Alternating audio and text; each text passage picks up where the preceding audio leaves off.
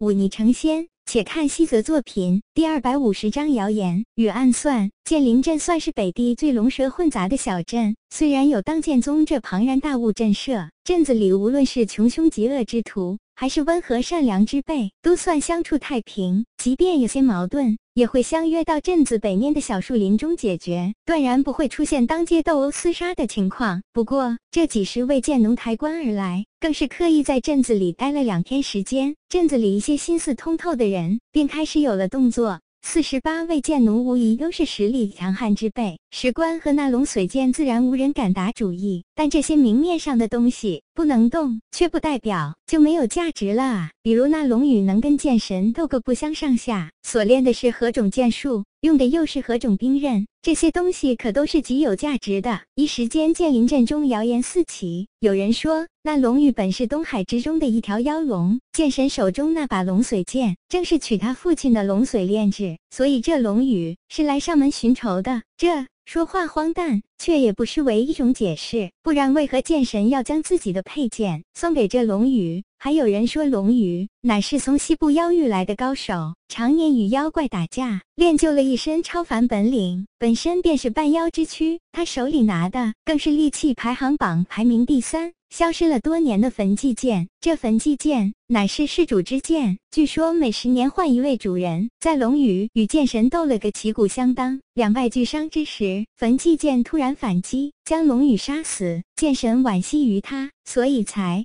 将自己龙髓剑相赠。这两种说法都将龙宇说的不像人，反倒赢得了更多人的支持。否则，剑神孤立于剑神山上。那么多年未尝一败，早已是剑仙级别的人物，寻常人唯有顶礼膜拜，哪有本事与之一战？不过，在宁空浩与那石棺告别，更是出手一剑穿浮云之后，另一种说法便传了出来。这种说法没有将龙宇妖化神化，而是将他说成一个刻苦练剑的剑客，且他与宁空浩本是旧识，而且龙宇。所修的剑术本来就是宁空浩所授，所以才有了宁空浩满脸悲痛告别之举。至于龙宇的兵器已经毁在了剑神山上，这说法太过平平无奇，却抓住了宁空浩祭拜这一点，倒也有些人相信，不过却不受推崇。宁空浩信步走在剑林镇中，听着耳边江湖人士讨论这龙语，轻轻摇头。对于龙语，他倒未必有多么深的感情，更多的却是惋惜和敬佩。曾几何时，他也是以探索剑道为。平生追求，孜孜不倦的每日苦思剑术剑艺，与剑为伴，虽然苦楚，却过得充实，总好过现在这般整日游手好闲、无所事事。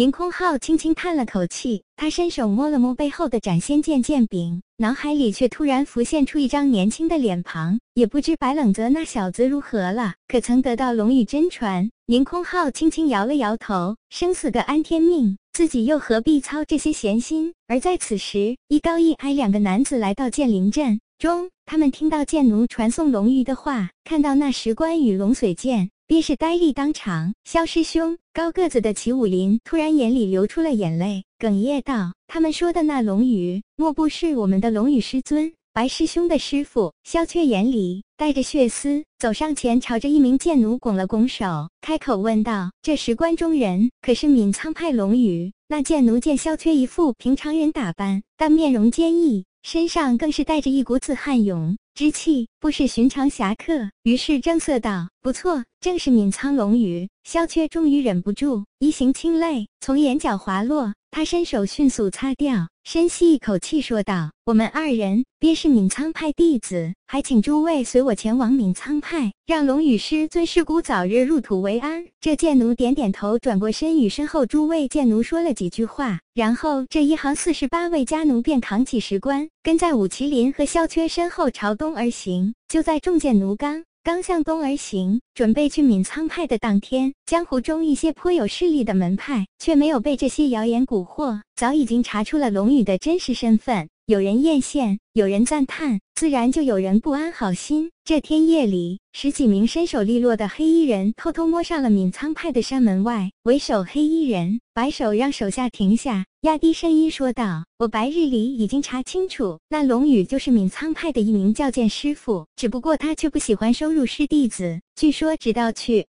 年才收了一个当剑宗的弃徒。一年时间，这徒弟能学到什么本事？我们要捉的是龙宇的女儿。即便龙宇再不愿意受人剑术，总不会背着自己的女儿。只要抓住这女孩，稍加拷问，必能问出龙宇的剑术来。到时候，我卫青方便可跻身北地前五。再过几年，招几个天资好一些的弟子，便可再进一步。十几年时间，足够我卫青刚压过当剑宗。成为北地第一了。身后十几位黑衣人齐声称是，为首黑衣人时分满意，大手一挥，这十几名黑衣人便鱼贯而去，直取位于内部的龙宇住处。此时是深夜，闵苍派本来就穷，没什么值得被偷的东西。再者，又不是当剑宗这种大门大派，有着无数名剑古谱，需派人日夜守护。偌大的宗门中。便只有寥寥几个弟子在巡逻，这几个弟子也是昏昏沉沉，彼此低声说几句话提提神，接着便各自散去。十几个黑衣人很小心的没有惊动这些巡逻弟子，偷偷摸到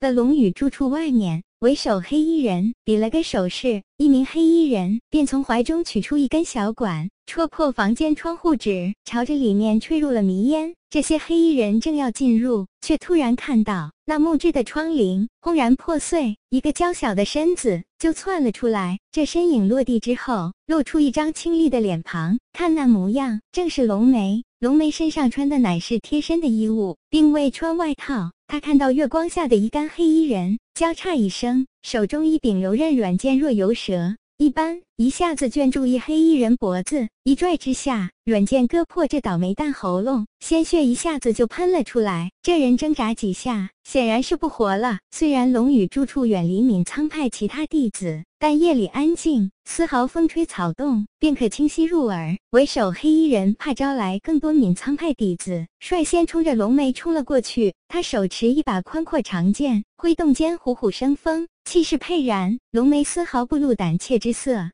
手中软剑若灵蛇是蛟龙。虽然一人面对十几个黑衣人，却依旧正面迎战，不落下风。双方斗了十几招，龙梅却陡然间觉得脑袋一阵昏沉，心智刚才虽然醒了过来，但毕竟是吸入了一些迷烟的，此刻要笑上来，连四肢都觉得有些酸软起来。看到龙梅显出疲态，那为首的黑衣人眼前一亮，他宽阔的长剑上泛起一抹青色光晕，显然是使用了刚劲。那些黑衣人也抓住机会，不过一两息时间，龙梅已经受了一拳两脚，胸腹间剧痛。反击也更加软绵绵了。为首黑衣人桀桀一笑，抓住机会，一掌印在龙眉肩头，将那软剑打落。正要再补一掌把他打昏，一柄通体燃烧着赤色火焰的长剑却破空而来，一下子将他手中长剑打歪，于是不衰，将他整条右背齐肩斩断。白冷则从远处一跃而至房顶，居高临下看着这些黑衣人，眼里满是浓重杀机。